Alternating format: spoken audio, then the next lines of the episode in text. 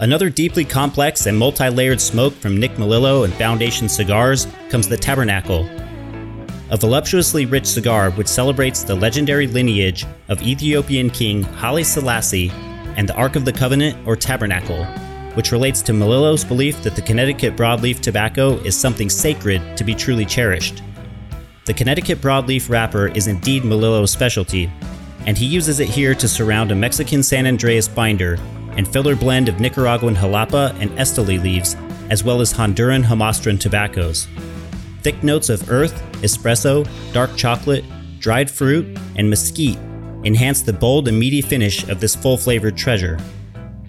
This stick is also available with an extremely limited Havana Seed Connecticut No. 142 wrapper, Melillo's specially developed Connecticut River Valley leaf that's supposedly so oily that it takes three years to complete fermentation.